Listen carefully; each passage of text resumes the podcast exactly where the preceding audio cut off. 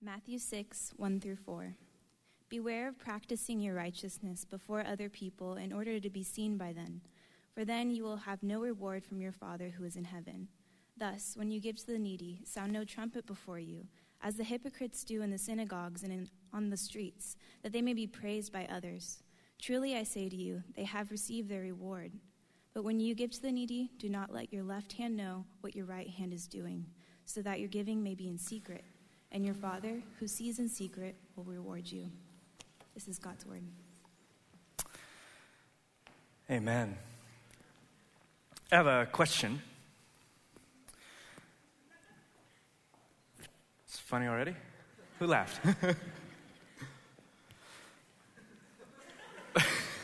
I know, I know. It's the, the family behind me.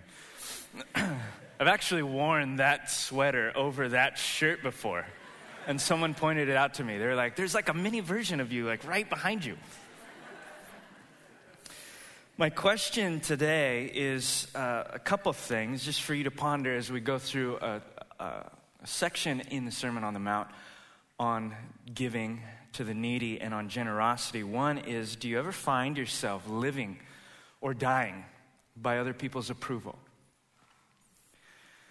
Or do you find yourself being destroyed, dependent on what other people think about you? Do you find yourself living your life to satisfy some of those needs? Do you ever wish that you could be free from that? And just think really deeply about that. To be free from what other people think about you. To be the truest version of yourself that God intended for you to be. To be able to pour into other people's lives. To relate to other people. To live your life, your calling, your purpose, your connection with the greater story that God is weaving all around you and in you without being destroyed or crippled by people pleasing. If that's the case, I think the verses in front of us are for you and me. If you've been, uh, if you're visiting today, we have been going through the Sermon on the Mount, Matthew chapter 5 through 7, uh, for the past few months. We're going to be in it for the next few months until May. So, September all the way into May. We've been calling it the Good Life series, where we have been looking at Jesus' description of the actual good life. When the kingdom of God comes upon his people in the world around us, we get a taste of what the good life is. And so far, we've been looking at what the good life looks like in community. Uh, in the way that we relate to one another and how it changes our relationships. And now, in chapter 6 and in chapter 7, we're turning the corner and we're looking at the kingdom of God, the good life in solitude. So we're looking at it in relationships. Now we're looking at it in solitude. Now, there's going to be a lot of overlap as we go through these next two chapters. You're going to see a lot of speak about community and relationships and other people. There's a lot of overlap through all of these chapters, but it does seem like, at least in many places, that Jesus is turning this corner and he's beginning to emphasize what I'd like to call the interior life of the Christian, the inner life caring for ourselves spiritually. We spoke a lot about caring for ourselves emotionally. Now we're talking about caring for ourselves spiritually. What is God's concern with our interior life? Of course, that's going to have a lot of implications for the way that we do community and the way we uh, go about marriages and relate to our friends and to our enemies and as a church and to the community of Santa Barbara. But it starts right here and Jesus does this in, uh, in, in, chapter 6, verse 1, by making a bold statement that he's going to explain as the series goes on. He says in verse 1 Beware of practicing your righteousness before other people in order to be seen by them, for then you will have no reward from your Father who is in heaven. There's a couple things in there that I want to pull out for a second. One, he's speaking about the practice of righteousness. It's not just an interior life. Our heart is connected to our bodies, it's all connected. We live what we believe. And the second thing is there is a reward At least that's an implication. That's what Jesus is implying. There is a, a, a, reward to the lifestyle of this generosity, specifically this secret generosity, which we'll talk about in a bit. But Jesus goes on, and he's going to go on from this point to expound and illustrate that one verse through three different pla- practices. He's going to speak about fasting, he's going to speak about praying, and he's going to be speaking about what we might call almsgiving or giving to the poor, giving to those who are needy. He's taking three spiritual disciplines, three uh, Christian practices and using them to illustrate verse 1. Don't do these things in order to be seen by other people, for then you will lose your reward. In there lies that implication that I want our, our minds to be fastened on. Not just the negative, don't do this because you'll lose the reward, but rather there's a reward for a certain way of life. And it's that last one that we're speaking about today, what we might call almsgiving or giving to the needy. And this carries a few assumptions for us, right? Jesus doesn't say if you give to the needy, he says when you do. He's assuming that a person who follows him is going to be uh, regularly practicing generosity in this way. That we are generous with our belongings, we're generous with our lives. Obviously, this includes our finances, but it doesn't just include finances. It includes our time, it includes our resources, it includes our ambitions, it includes our families. Generosity really is deep seated in this, this concept that we see all the way at the beginning of the Bible that we like to call maybe stewardship. Stewardship is what generosity is grounded in. And this starts really all the way back in Genesis chapter 1 where God creates man and woman, Adam and Eve. And it says in verse 28 God blessed them, and God said to them, Be fruitful and multiply and fill the earth and subdue it. Have dominion over it. Those words, subdue and dominion, at least in our contemporary language, seem really harsh and abusive, but the, the original Hebrew intent was a matter of keeping and preserving and cultivating and working. That's the idea here stewardship. God is, in a sense, from the very beginning of time, when he created uh, all that we see and he created humanity, put humanity in the Garden of Eden, which was the beginning of his expanding kingdom. And he says to Adam and Eve, Here is my stuff. I want you to enjoy it, and I want you to cultivate it, and I want you to take care of it, and I want you to spread it. That's where stewardship comes from. Again, God's kingdom given to us for us to cultivate and to participate in.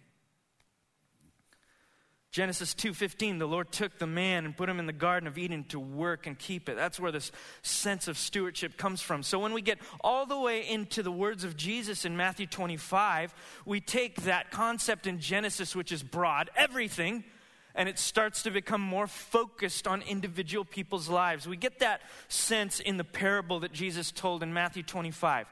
It will be like a man going on a journey. You know, he's, he's speaking about the, the kingdom of God. It's like a man going on a journey who called his servants and entrusted them, there's a, another key word, entrusted to them his property.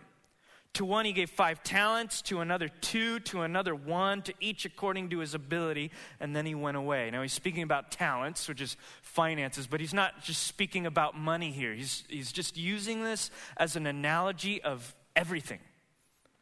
Everything that we've been given by God.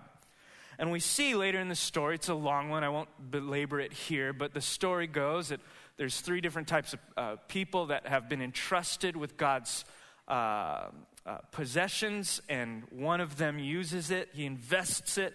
Another invests it in a different way, and the third one squanders it. I believe the story goes he buries the talents in the ground because he was scared of his master. And in Matthew 25, 19 through 21, it says, After a long time, this is the, to the first servant, the master of those servants came and settled accounts with them. And he who had received the five talents came forward, bringing five talents more, saying, Master, you delivered to me five talents. Here I have made five talents more. And his master said to him, Well done, good and faithful servant.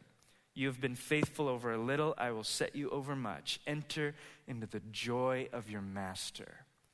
These are the types of things that come up when we are faced with God entrusting to us things that belong to Him. And what belongs to God? Well, the psalmist said that all things under heaven and on earth belong to Him. All the cattle on a thousand hills, even our very life and breath. So, stewardship then is a really big issue. Some of us think only in terms of finances, but it's, it's everything that you have, from your life's breath to your very salvation. And yes, everything in between. Everything we have belongs to God, and it's given to us for us to enjoy. But it's also given for us to take care of and to cultivate in such a way as to be a blessing to others. You have been blessed by God so that you can be a blessing. You've been brought into the kingdom of God to ride shotgun and to spread some of the joy of that abundant life that you've experienced to other people. It's a big calling. Part of the way our stewardship is expressed as Christians, according to the Bible, is through generosity. And we see that coming up in chapter 6, verse 1 through 4.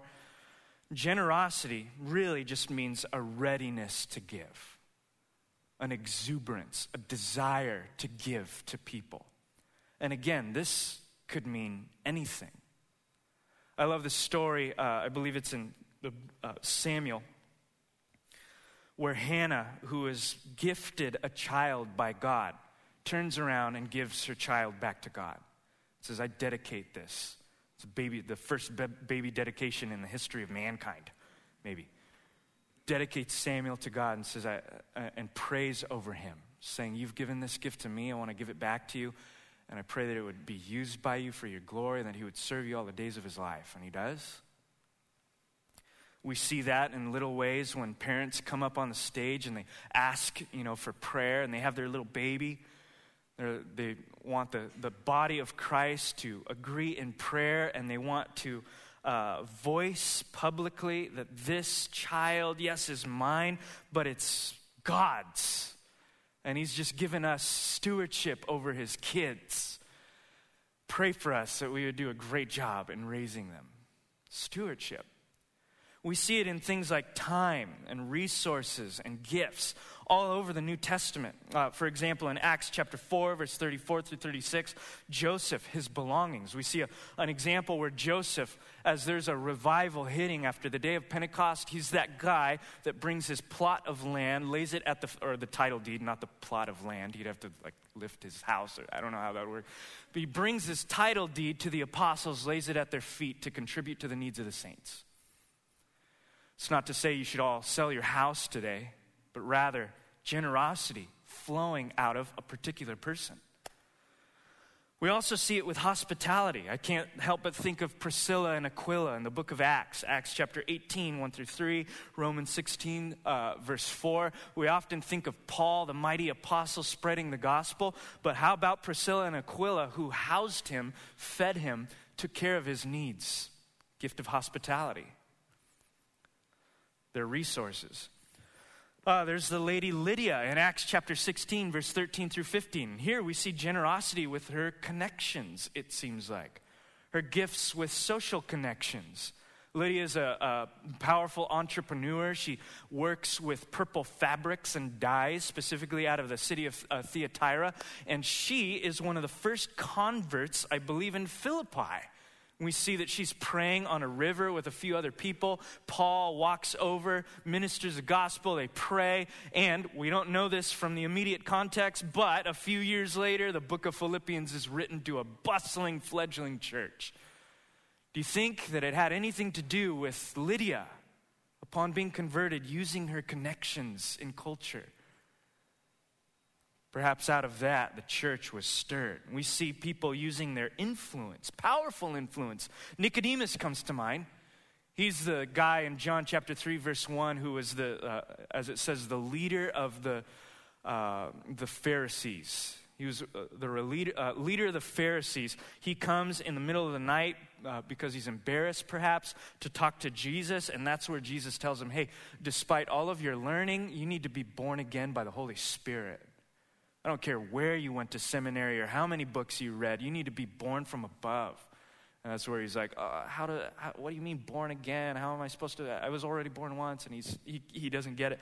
But as the Gospel of John carries out, we see in chapter 7, verse 50, that Nicodemus is the one, when Jesus is on trial, out of all of those people who are shouting for his crucifixion, who's defending Jesus. It's a little step out.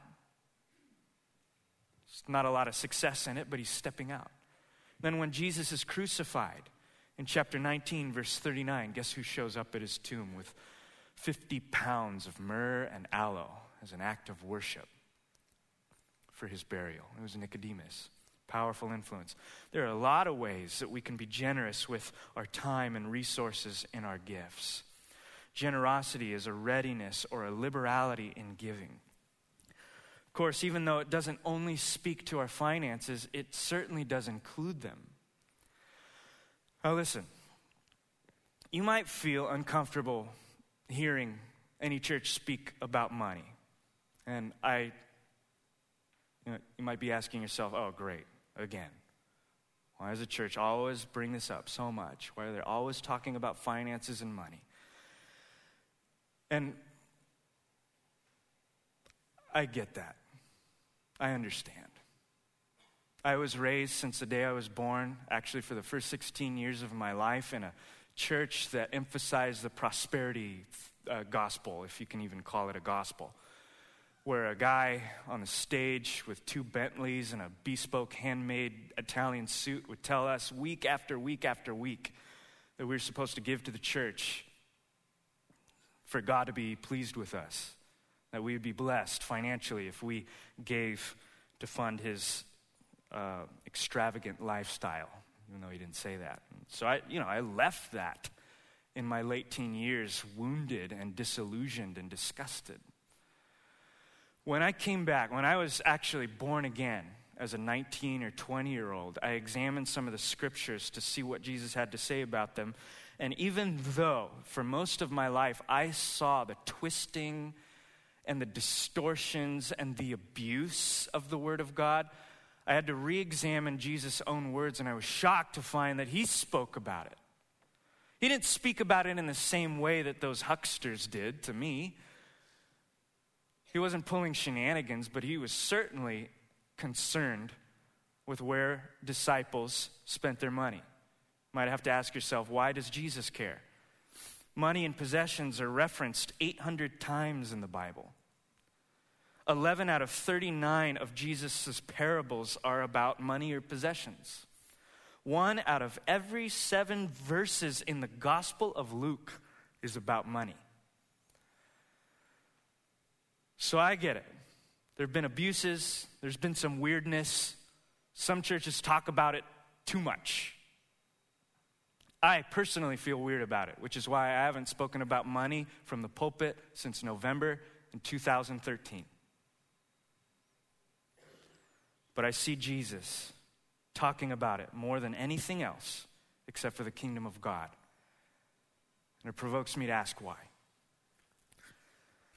In Matthew chapter 6, verse 21, he tells us that where your treasure is, there your heart will be also.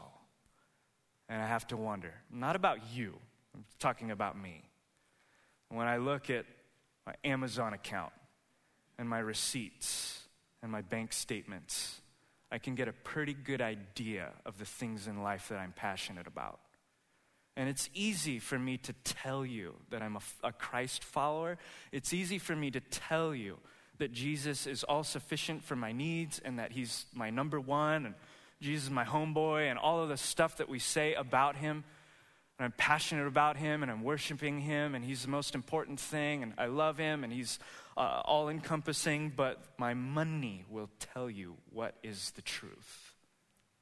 And you will see what my true appetites and cravings are when you look at my receipts. It seems like Jesus already knew that. So I understand this is an uncomfortable topic, and I get that. And if you're weirded out by it, come, you know, come back next week. we'll be talking about prayer. Or, you know, after that section of the series where we're talking about fasting, much easier topics, perhaps, than money. Um, but now, uh, despite my discomfort and perhaps yours, I, I'm bound by what Jesus speaks about. If he spoke about it, I've got to at least touch upon it. Uh, and I'm glad to do so. Jesus, after all, is interested in the whole person. And it's as I said last week when I said, hey, let's try something crazy. Let's do everything that Jesus told us to do. Let's just see what happens over the next few months. And we were like, yeah, let's do it. What would Jesus do? but you're going to see that he says some, he says some things. And it's going to stop you and at least make you think. And that's okay.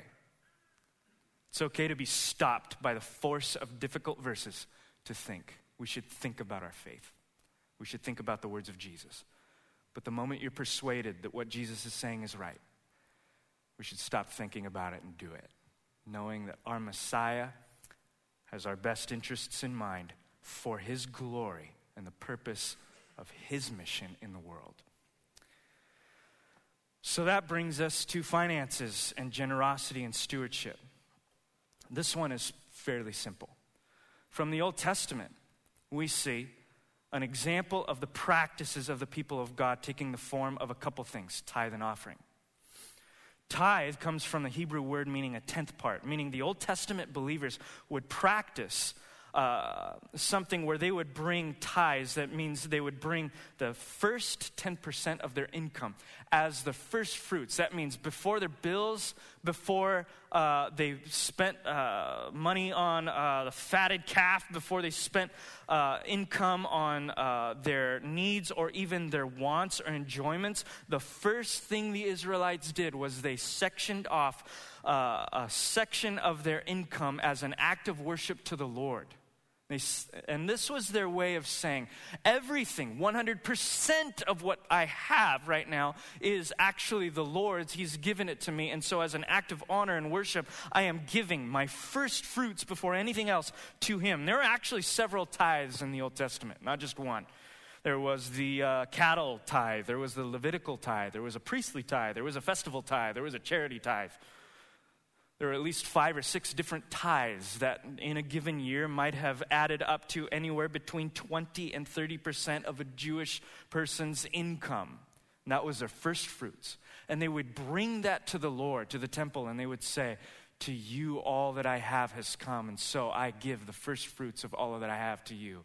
I trust you, I worship you, I honor you. Now, in general, the tithe refers to the first tenth of a person's income belonging to God. And we see the regular practice of that, the giving, still in the New Testament in places like 1 Corinthians 16, verse 2. That this is the way of the disciple. But listen to this tithing is still not generosity. That's why you never see in the Bible people giving their tithe to God you see the Bible saying, bring your tithe into the storehouses, for example. It belongs to God. What you see as an act of generosity is what the New Testament refers to as an offering.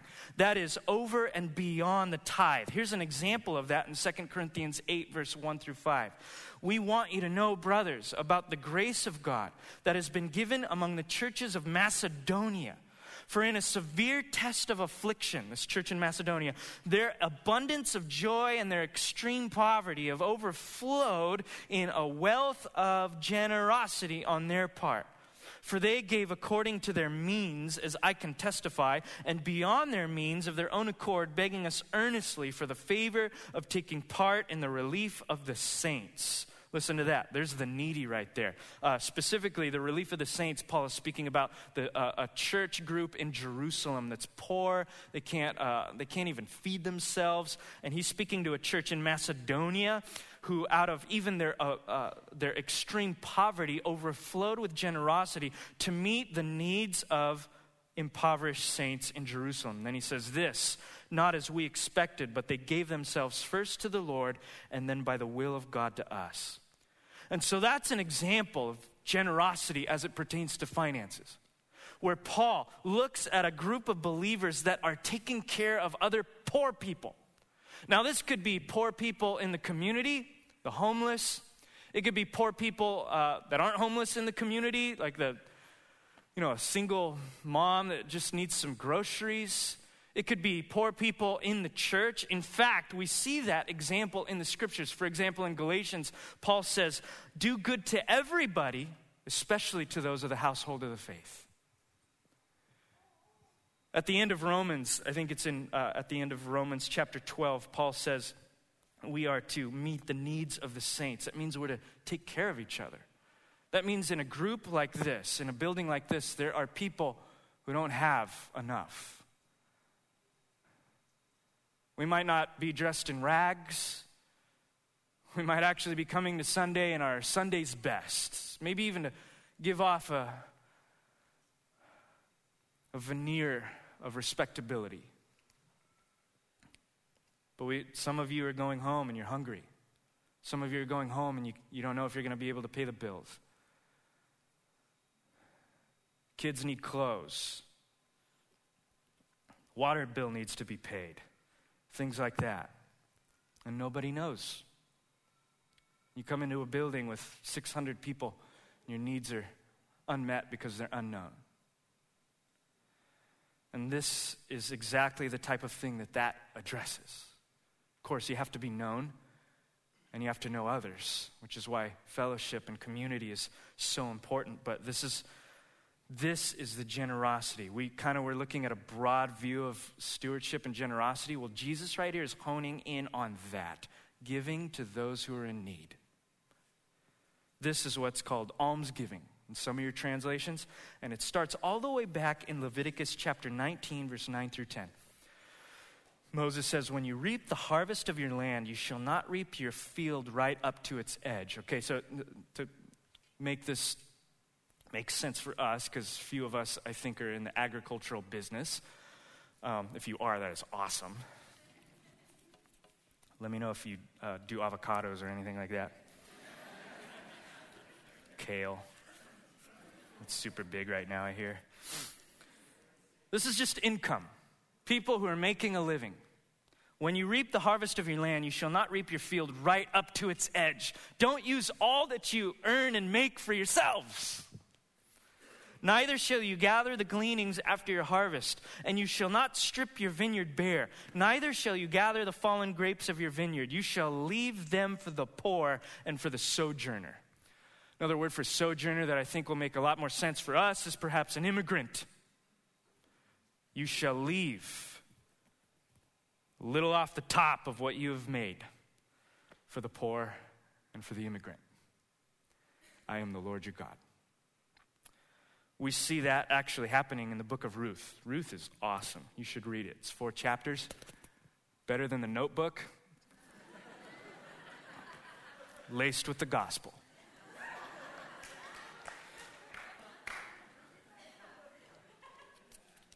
Ruth was a widow, so by definition, she was poor. It says, when she rose to glean in the fields, her rich employer, Boaz, who would later become her husband, it's awesome, instructed his young men, saying, Let her glean. See that? Even among the sheaves, and do not reproach her. And also pull out uh, some from the bundles for her and leave it to her for her to glean, and do not rebuke her. So he's obeying Leviticus right now. Boaz, who's making a living, he has every right to do so, is leaving, uh, leaving a little extra for the poor. But for Ruth, he actually goes a little over and beyond. He actually tells his employees, uh, beyond just her grabbing what's left over, why don't you take some of your sheaves and just kind of like drop them in front of her? Just like walk in front of her and let her, let her grab some, some stuff. Obviously, he kind of likes her, I think, but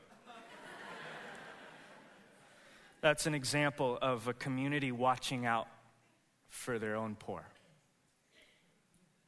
What would this look like in the New Testament age?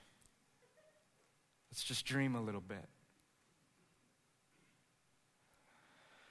I don't think we have to go too far into the New Testament to figure that out. You look at Acts chapter 2, Acts chapter 4. uh, specifically Acts chapter 2, verse, um, I'll just read it. If I don't read the text for myself, I end up paraphrasing because I get so excited. But uh, Acts chapter 2, verse 45. And they were, this is right after a great revival in the land where the Holy Spirit fell upon the church. Here's one of the things that was happening. They, the church, people in the church, were selling their possessions and belongings and distributing the proceeds to all as any had need. Chapter 4, verse 32. Look at that one. A couple chapters later. Now, the full number of those who believed were of one heart and soul, and no one said that any of the things that belonged to him was his own, but they had everything in common.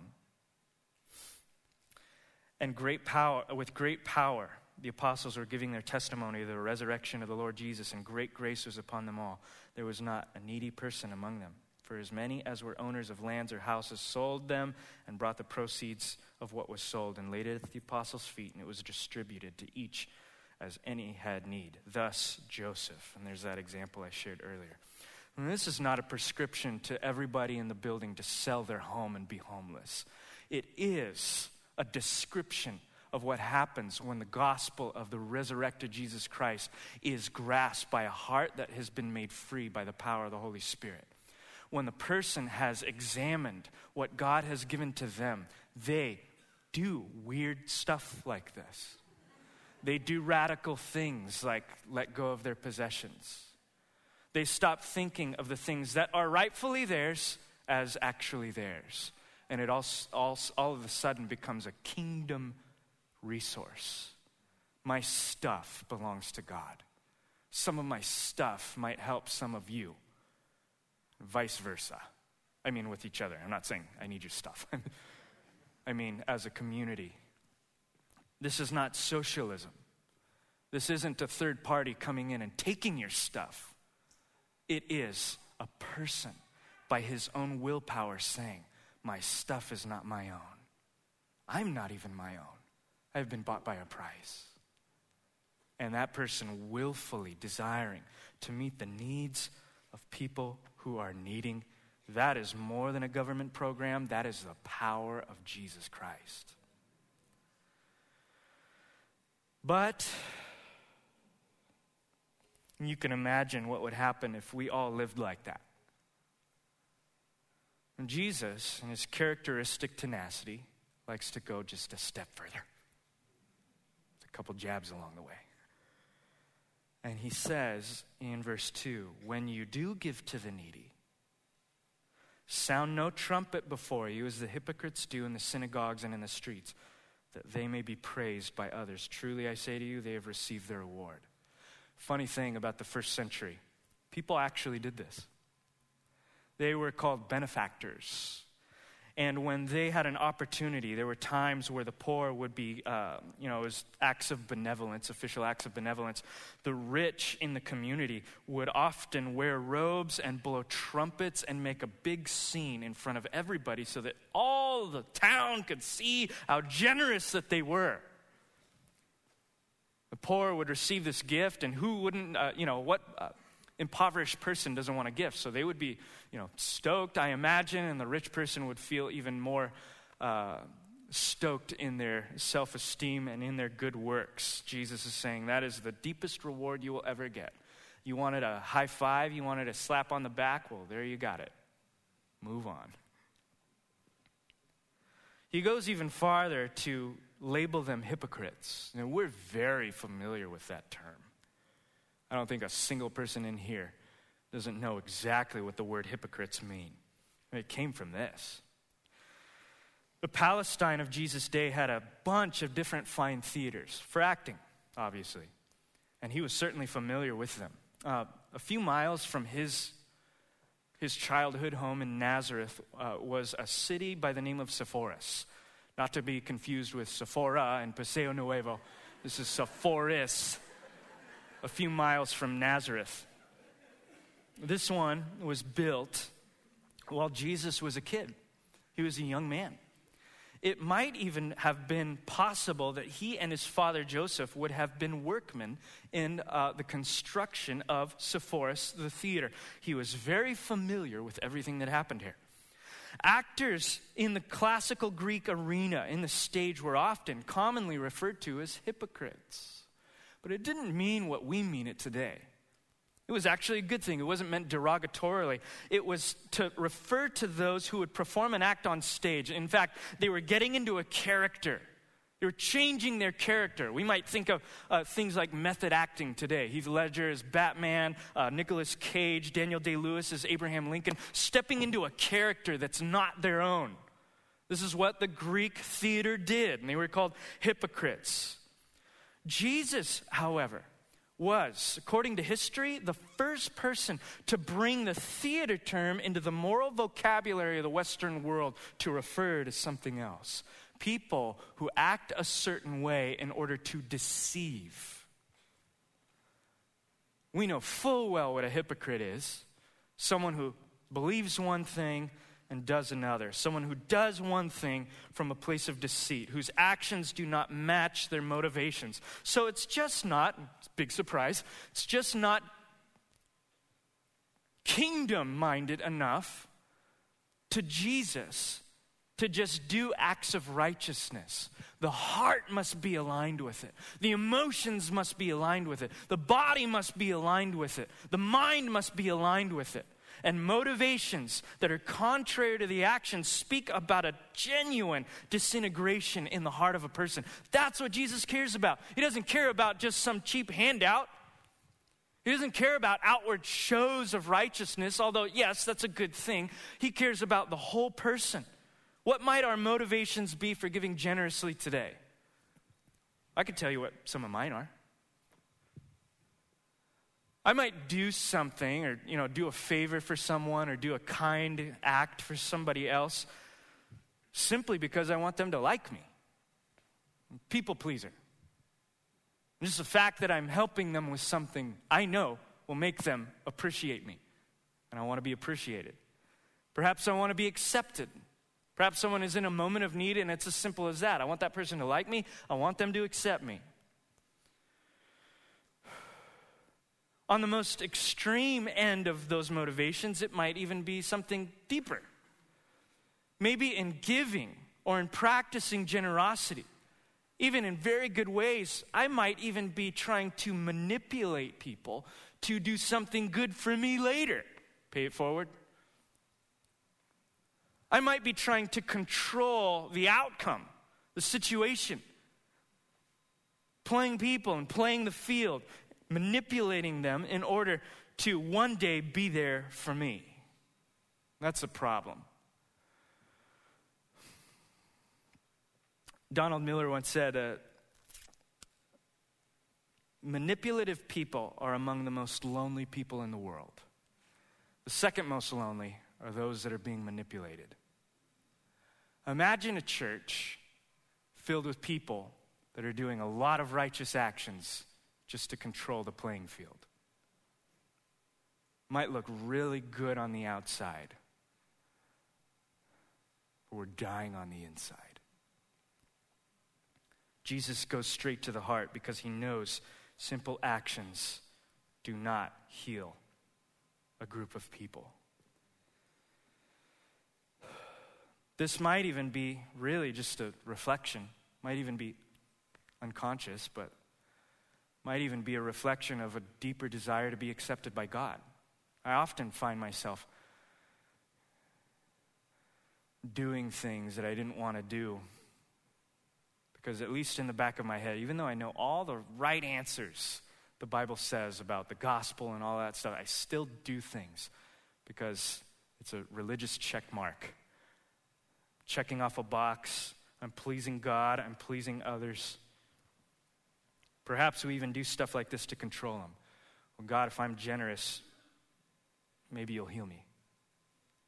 God, if I'm generous, maybe you'll make me happy. God, if I'm generous, maybe you'll give me a girlfriend, a boyfriend, a spouse, a puppy.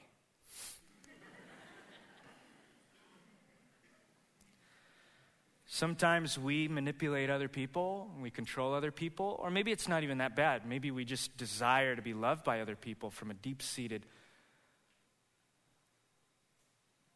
place of wanting to be accepted and loved by God. Perhaps we control other people because we're really just trying to control God. First place of your freedom in that is to recognize that God doesn't need your stuff. He doesn't need anything you have. You need Him. And He wants you to have Him. Paul said, is, uh, or excuse me, yeah, Paul said in Acts chapter 17, is God served by human hands as though he needed anything? Since he himself gives to all mankind life and breath and everything? Rhetorical question, right? Answer is no. God doesn't need your money. He doesn't need your house. He doesn't need your time. He doesn't need your resources. He doesn't need anything. But look at what he says later. Wants you. He made from one man every nation of mankind to live on the face of the earth, having determined allotted periods and the boundaries of their dwelling place, that they should seek God and perhaps feel their way towards Him and find Him. Yet He is actually not far from each of us. In Him we live and move and have our being. Can I paraphrase that for a second? God's saying, I don't need your stuff. I made you so that you would find me. I want you. And what you don't realize at this point is that you want me to. And I'm here for you to find me. And God pours himself out generously to all who trust him with their whole lives. And the grace of God is that he does, he's not generous towards people that will give him something back. He's generous to sinners. He shows his love for us in that while we were yet sinners, Christ died for us on the cross. And he's generous in us. Most vividly, we see this generosity in the giving of Christ's life for our lives. 2 Corinthians chapter 8 verse 9, you know the grace of the Lord Jesus Christ that though he was rich, yet for your sake he became poor so that you by his poverty might become rich. You and your spiritual, emaciated nature with no hope in the planet, the very persons that the Beatitudes are speaking about the disgruntled, the empty, the disappointed, the depressed, the needy, the spiritually bankrupt, the mourning, the disasters, the drama queens. You are the ones who have been chosen to be made rich in Christ Jesus. That realization is what needs to change us. In Fong's testimony this morning, one line stood out to me above all the rest, and that was this I had to learn to receive from God. Before I could do anything else, I had to learn to receive from God. Receive what? Everything. Even our salvation is called by him a gift of his grace. Ephesians 2, verse 8 through 9 For by grace you have been saved through faith. This is not your own doing, it is a gift of God not a result of works, so that no one may boast. You don't have a good enough resume. You have not done enough righteous things. You are not impressive enough. You have done nothing to merit anything right from God. And that is the beauty of the gospel. It is due to his love and his love alone. He lavishes himself upon those who do not deserve it. Does that not change the way you think of him? Everyone else in your life will look for something in return. Everyone else and everything else in this life will look for an exchange in goods, will depend upon you to pay them back. God says, I freely give. He chose us in Him before the foundation of the world that we should be holy and blameless before Him. The fact of the matter is that through faith in His death and resurrection, Christ does away with all of our sins.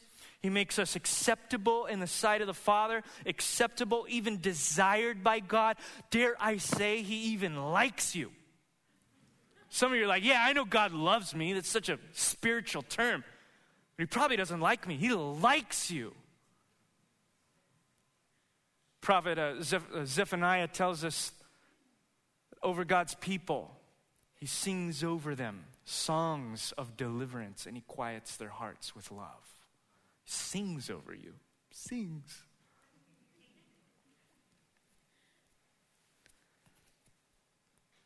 However, through faith in his life, that's faith in his death and resurrection, but faith in his life, people who have been forgiven and have said, I want, I want to live like Jesus through the power of his Holy Spirit.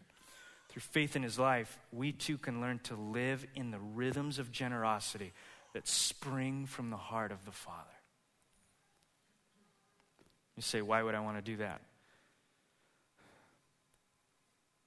To live in a place where you're not in need.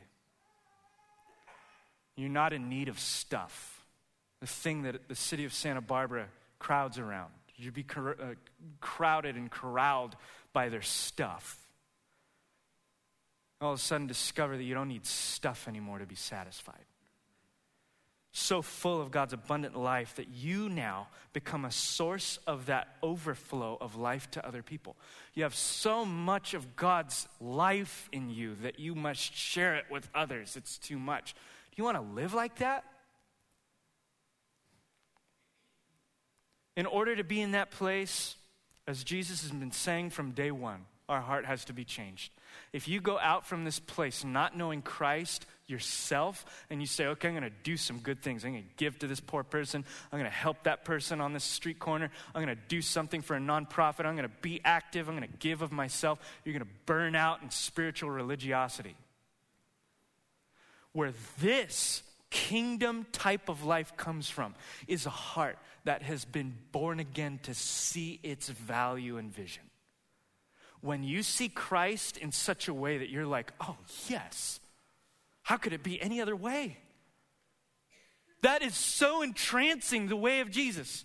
That is so perfect. That is so mind blowing. That is so alluring to my heart. That, is, that makes so sense to me right now that I am willing, as the parable goes, to get rid of anything that I have. I'm willing to sell all that I have for that treasure. Or as Paul says in Philippians, I have this and I have that and I've eaten that and I've not eaten for a while and I've been beaten and I've have, I have a pedigree and I was born from this family and I've been on the street and I've suffered everything from this side to that side poor, rich, hungry, starving, uh, uh, uh, filled with food, filled with benefits, filled with comfort. I've seen it all, but I have discovered the secret of my contentment. And the secret is Philippians chapter 4, verse 13 I can do all things through Christ who strengthens me. That's where this stuff comes from.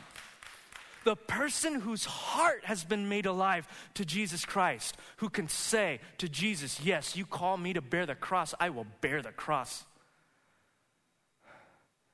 Because everything else is, by comparison, such a deep loss. I will gladly bear that cross for you. When that happens in your heart, then we start positioning and realigning our body or our behaviors, our actions, our automatic responses, aligning those things through what we have been referring to as spiritual practices or spiritual disciplines. It's when all of the person is working together. When your heart desires the things of God, but your body is also obeying. Your heart is going this direction. Your body is serving the heart. Your mind is being renewed to those things. Your emotions are captivated by those things. It's when the whole person is going in the same direction that you begin to experience the deepness of the abundant life in Christ. Dallas Willard putting it this way, saying, A discipline for the spiritual life is, when the dust of history is blown away, nothing but an active undertaking to bring us into more effective cooperation with Christ and his kingdom. So here's what I want to do I want to take from the text in front of us three brief practices to think about going throughout the day. Two of them are super easy. One is the practice of fellowship. Without fellowship with other people in the body of Christ, you don't know what their needs are, and they don't know what yours are. The second one is the discipline of generosity. That's the obvious one, right? Practicing letting go of things that are yours, not just finances, although it includes that, but your, your time, your resources, your giftings, all that you can think of letting go of that to bless other people. The third is secrecy. And this is what Jesus is getting at when he says in verse 3 When you give to the needy, do not let your left hand know what your right hand is doing. This is something that we do. We were talking about this last week where there's the disciplines can be thought of in two ways A- uh, disciplines or practices of abstinence and practices of engagement. We abstain from certain things in order to engage in other things. This is a practice of abstinence. We abstain to some degree and for some time from the satisfaction of what we generally regard as normal and legitimate desires. So it doesn't mean that you can't ever let someone know that you're doing something good. Jesus just said a while ago, let your, uh, uh, let your light shine so that people can see your good works and give glory to your Father in heaven. This is just saying there are going to be times where you will do things in secret to grow yourself in the things of Christ. It's almost like fasting, which we'll talk about. We fast from something good in order to teach our bodies to crave something better. In this case, we part with our belongings to enter into the joy of kingdom generosity. Like Jesus said, it's better to give than to receive. We're, we're testing him in that and we're saying, How so? Show me. But we also part with our desire to be recognized through acts of secrecy in order to gain a better reward. And this is the thing I want to end on right now. Reward is a weird concept, right? Think of reward as a wage that you get for doing a job. We don't like to carry that into our spirituality. but reward in this context is just the same thing that Jesus was speaking about in the Beatitudes when he's referring to the blessed life, the experience of the Beatitudes. The reward in this case is simply entering into the abundant life of God and unleashing it onto everybody around you. saying, Do you want to live that way? Let me change your heart, and here's how you can practice it. If you were to do this from a heart that has been set free to do so, you will find over time that you will slowly, little by little, start to get freed from the desire, the crippling desire to please people around you. You'll start to notice that you less and less want to manage what other people think about you. And you will start to notice a little more ease in living out of your heart. We, uh, you know, by giving away our possessions, when I give away something that's mine, I am training myself to love people more than my possessions. When I give my stuff away in secret, I'm training myself away from the need to be recognized by people. So when we do these practices, we are, by the power of the Holy Spirit, being freed from love of our possessions and love of recognition. In that way, we experience a kingdom of life, uh, uh, the kingdom of God, and this kingdom life, that is the good life, to live free. But before any of this happens, we have to learn by faith to receive from God's love. Can you imagine what a church would look like when the critical mass of its community is living this way, free? Can you imagine what a city would look like if its churches we're modeling that to them.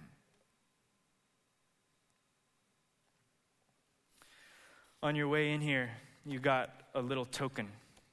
This is probably something, if you didn't, you can grab one on the way out on the stand. This is just our way of helping um, this to stay with us throughout the week. We'll probably be doing something like this every week for the next 16 weeks. Something to ponder and meditate on and think about. We all know that as soon as you leave and go to lunch, you're going to forget everything I say. That's okay. I forget everything I say too. It happens. So I want you to bring this with you. Not something to do religiously, but something to think about. That first verse, 2 Corinthians 9, 7 through 8, you probably got it as you were going through the door and you're like, oh, great, this is going to be a tithing message. This is not about tithing. This is about the generosity of God in your heart to people who are needy. And I want you specifically to think about this line in 2 Corinthians God will generously provide all you need. So here's what I want you to do. On the back, you'll see reflections and practices. I want you to go out this week reflecting on what God has done for you. I want you to renew your mind and get your mind to think about all God has done for you and all God has given for you and give Him glory and give Him thanks and worship Him for that. As you begin to renew your mind, you'll start to notice your heart starting to change when you're in that place, start to ask God for an opportunity to give to someone that you know in need. It could be anybody. It could be your mom. It could be your brother. It could be someone uh, in your neighborhood. It could be someone in your home group. It could be someone, uh, you know, that you meet at the grocery store. It could be uh, anybody. Ask the Lord, Lord, give me an opportunity this week to give to someone in need. And when that person comes, and God will give you somebody, Try doing it in such a way that they have no idea that it was you. Just try it. said last week, we're going to at least try to do everything that Jesus says in the next couple months. Just try it.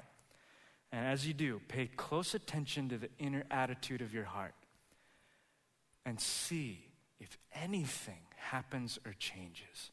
I, I charge and dare you today to take Christ at his word, that even in his most difficult statements, he does things because he wants to change the world. And he changes the world by changing people like you and me. See if you are not changed by entering into this kingdom life.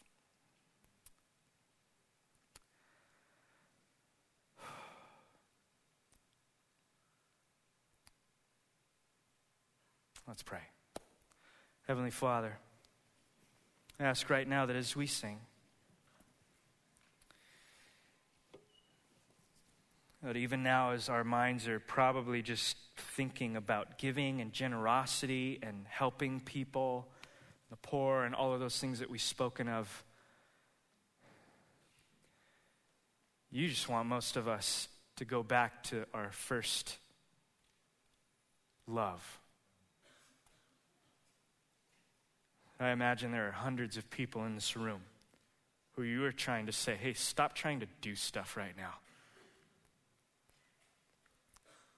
And just look at me.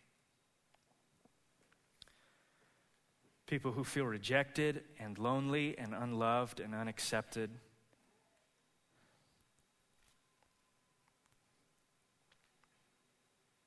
I pray, God, that today you would bring our minds back from what we spoke about to that sweet spot in the gospel.